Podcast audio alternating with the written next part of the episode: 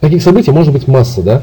Придумать можно очень много, допустим, там какой день рождения, ну и так далее. То есть от специфики бизнеса зависит количество вот, вот этих вот авто-ивент событий. И важный тезис, который я хочу вот, э, конкретно вот к ивент рассылке донести до вас, это то, что чем больше событий вы создадите, чем больше э, ивент рассылок вы настроите, именно события должны быть такие, которые реально что-то значит для вашей целевой аудитории. То есть, если вы создадите что-то там от балды, да, то, что вашей аудитории не нужно, соответственно, эти события э, ну, не сработают, да.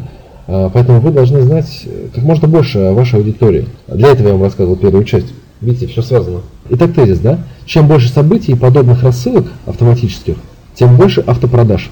То есть, по сути, все вот эти ивент-рассылки, вы их один раз создали, один раз добавили в вашу систему рассылок. Кстати говоря, по поводу системы рассылок. А, что могу порекомендовать? Так, ну вот, а, первое это mailchimp.com, а, западная система на английском языке.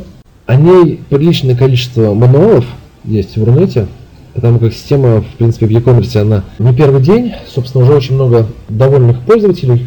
Собственно, там фишка в том, что у нее а, во-первых, у кого интернет-магазин на InSales, InSales есть интеграция с MailChimp. Соответственно, уже какие-то удобства есть. Вторая система, она русскоязычная, в принципе, она аналог.